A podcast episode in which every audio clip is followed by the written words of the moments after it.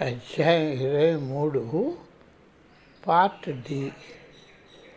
ఈ మధ్యలో మహికారి సభ్యులు మా క్షేమంపై ఎంత ఆసక్తితో ప్రదేశాలు చూపడంలోనూ ప్రత్యేక సంఘటనను తిలకించడానికి ఏర్పాట్లు చేశారు. నాకు సుమో కుస్తీలో సరదా ఉందని తెలిసి మహికారి అధికారులు పెద్దల్లో ఒకరైన బుచ్చోసోడ్ నన్ను అక్కడ జరుగుతున్న సుమో టోర్నమెంట్లో ఆఖరి రోజున ముఖ్యమైన పోటీ చూపడానికి తీసుకుని వెళ్ళారు. దానిలో అమెరికా వాసి మలయూతుడు కొన్ని షుకి పాల్గొన్న పోటీ చూసి ఆనందించాం.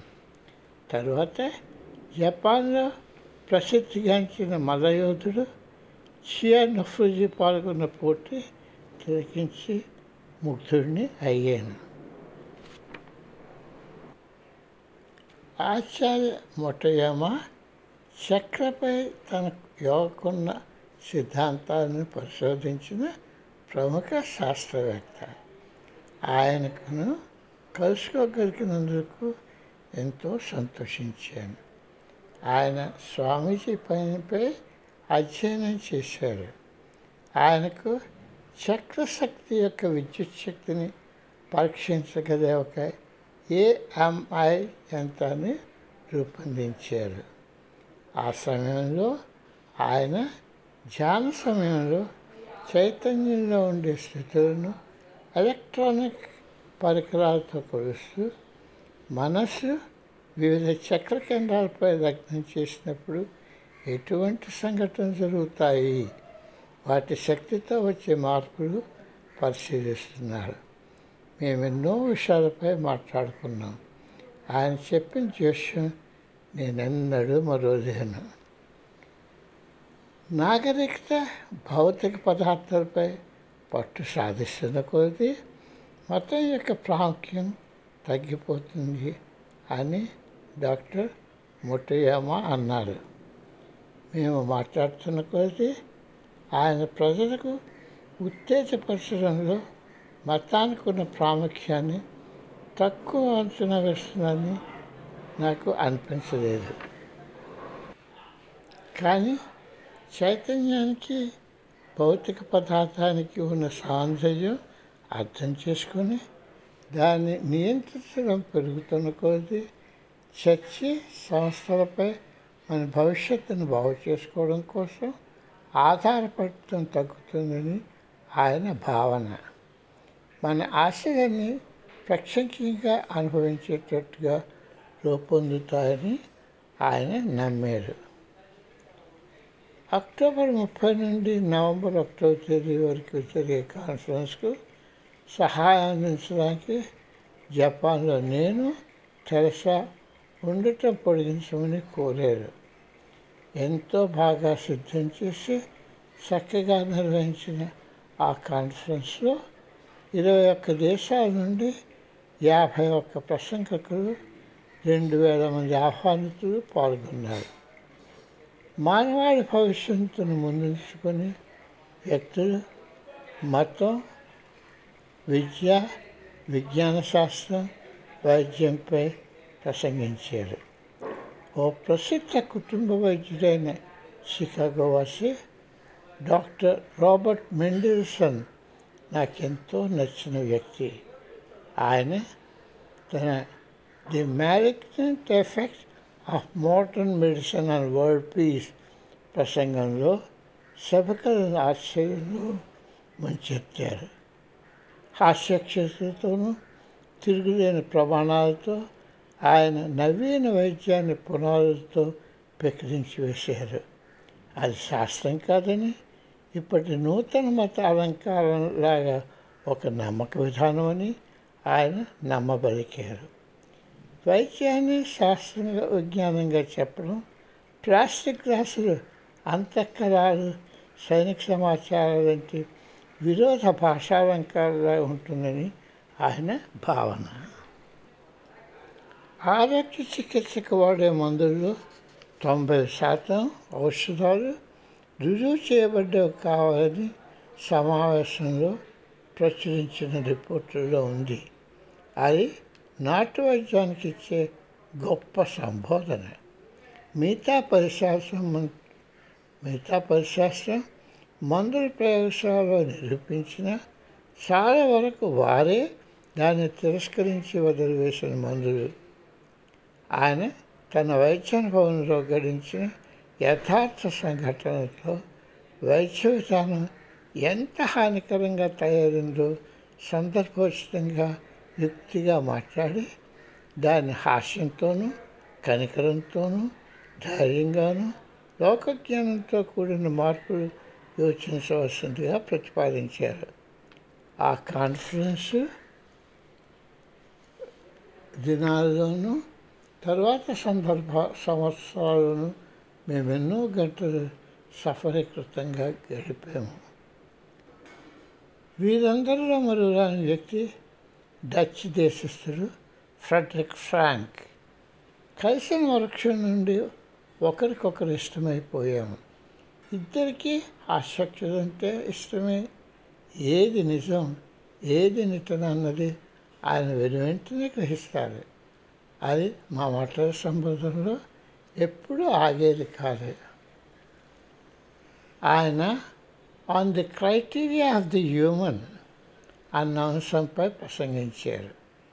స్వీయ ఉనికి విశ్వ వ్యవస్థపై ఇక్కడ ప్రసంగిస్తున్న వ్యక్తులాగే ఉన్న కోట్లాది మంది పామర్లకు ప్రతినిధిగా తాను మాట్లాడుతున్నానని ఆయన చెప్పాడు. మానవత్వ మానవత్వపు అంతర్నిహిత శక్తిని దృఢపరచడంలో ప్రపంచంలోని వివిధ మతాలు తక్కువ అంచనాల్లో అంగీకారం తెలిపేదని ఆయన ముఖ్యంగా పేర్కొన్నారు. ఆమ్నెస్టీ ఇంటర్నేషనల్ గ్రీన్ పీస్ ఆదిగా గల సంస్థలు చేస్తున్న కృషిని వారి జీవితానికి ఉన్న పవిత్రతకు మతాలతో సంబంధం లేకుండా ప్రపంచంలోనున్న అన్ని ప్రాణులకు ఉన్న పరస్పర ఆధారాలను జాగృతం చేయడంలో చూపిస్తున్న చొరవను ఆయన ప్రశంసించారు నేను the formation of religious consciousness in the twenty first century అన్న అంశంపై రాశాను. అది భౌతిక విషయ విషయ పరిస్థితులకు లోను కానీ సంపూర్ణ జీవిత విధానం చేయడంలో వివిధ ఆచరణయోగ్యమైన చర్యలపై ప్రాముఖ్యాన్నిస్తూ యోగా ధ్యానాలపై నాకున్న అనుభూతులపై వ్రాసాను ప్రమాణ మతాలు సమగ్రమైన జీవిత విధానాలను ప్రక్కకు తొలగిస్తూ వాళ్ళ ధర్మశాస్త్రాలు అర్థం కాకుండా ఉంచుతూ వివిధ నో మానవ సంస్కృతులకున్న చక్కటి వైవిధ్యాన్ని దూరం చేస్తూ వారి క్రైస్తవ మతోత్సవ హోదాలను అధికారాలను కొత్తగా మతాన్ని నమ్ముతున్న తరంపై రుద్దుతూ అవి కాదని వారిని దండ రూపమైన ఆక్షేపణలు ఎలా చేస్తున్నారో నేను చూపించాను. మానవునిలో అంతర్నిహితమై ఉన్న జ్ఞానాన్ని మేల్కొల్పగలిగే ప్రమాణాలు చూపే తమ విచిత్ర ధర్మాన్ని ఈనాటి మతాలు విస్మరిస్తున్నాయి. తమ నమ్మకాలను వాస్తవంగా రుజువు చేయగల కొలమానాలు వాళ్ళ దగ్గర కొలవడి ఉన్నాయని నేను వాదించాను. కాన్ఫరెన్స్ వక్తలు డాక్టర్ పేటెక్ ప్రైటరీ ఒకరు. ఆయన బ్రిటిష్ హాలిస్టిక్ మెడికల్ అసోసియేషన్కి అధ్యక్షుడు. ఆయన యూనివర్సిటీ ఆఫ్ లండన్ మెడికల్ స్కూల్లో అధ్యాపక బృందంలో నన్ను చేరమని వైద్యులు నర్సులకు ఆరోగ్యంపై బోధించమని నన్ను ఆహ్వానించారు. ఆయన సమగ్ర ఆరోగ్య చికిత్సాలయం ప్రారంభించడానికి ఇటు ప్రభుత్వం నుండి అటు దాతల నుండి సహాయం పొందారు. దానితో పాటుగా పట్టణంలో మెడికల్ నర్సింగ్ స్కూళ్ళలో వరుసగా కోర్సులు నడపమని కూడా వారి సంసిద్ధతను తెలిపారు. మెరీ బోర్న్ క్లినిక్కి డైరెక్టర్ ఆఫ్ ఎడ్యుకేషన్గా ఉండి ఒత్తిడిని ఎలా తట్టుకోవాలో ఆరోగ్యం జాగ్రత్తగా ఎలా చూసుకోవాలో బోధిస్తూ రోగులకు వైద్యం చేసే బృందంలో సభ్యునిగా ఉండగలరా అని అడిగారు. గత పదిహేను సంవత్సరాలుగా నేను నేర్చుకున్న వాటిని వాడటానికి ఇది చక్కని అవకాశం. నేను ఇంగ్లాండ్ వెళ్ళడానికి సంసిద్ధుడిని. వచ్చే చెరువు నుండి అక్కడ పని మొదలుపెట్టడానికి వెంటనే ఏర్పాట్లు చేశాను. నా మనసులో తెలియాడుతున్న సన్యాసిని అవ్వడం పరిత్యాగం వైవాహిక జీవితం దిగునీకృతమయ్యాయి దాని నుండి తప్పించుకోవడానికి నేను ప్రయత్నిస్తున్న కొద్దీ నా మనసు వాటిపై లగ్నమవుతూ వస్తున్నది. నేను తెరసా దాని గురించి అదే చర్చ. నేను తీసుకోబోతున్న మార్గం గురించి నేను ఒప్పుకునే ముందుగానే నా జీవితం ఎటువైపుకు లాగబడుతున్నదో అని ఆవిడకు ముందుగానే తెలిసాను కాన్ఫరెన్స్ అయిన మరుసటి రోజు మేము పెట్టి బేడా సర్దుకొని జపాన్ నుండి బయలుదేరడానికి సిద్ధంగా ఉంటుండగా స్వామీజీ వద్ద నుండి మా సోఫా కాలు తగ్గొట్టేసానని ఫోన్ వచ్చింది. మేము అమెరికాకు వెను తిరిగి వెళ్ళే ముందు కొద్ది సమయం భారతదేశానికి రావాలని పట్టుబెట్టాడు.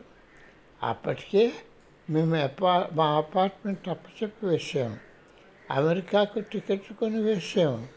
అందరికీ వీటికో చెప్పేసాము అయినా మేము ఒక సంచిలో బట్టలు సర్దుకొని మా సూట్ కేసులు విమానాశ్రయంలో భద్రపరచడానికి ఇచ్చి వారాంతం భారతదేశంలో గడపడానికి వెంటనే దొరికిన విమానంలో ఢిల్లీకి బయలుదేరాము జరగబోతున్న సంఘటన గురించి ఏ మాత్రం ఆచూకీ లేదు.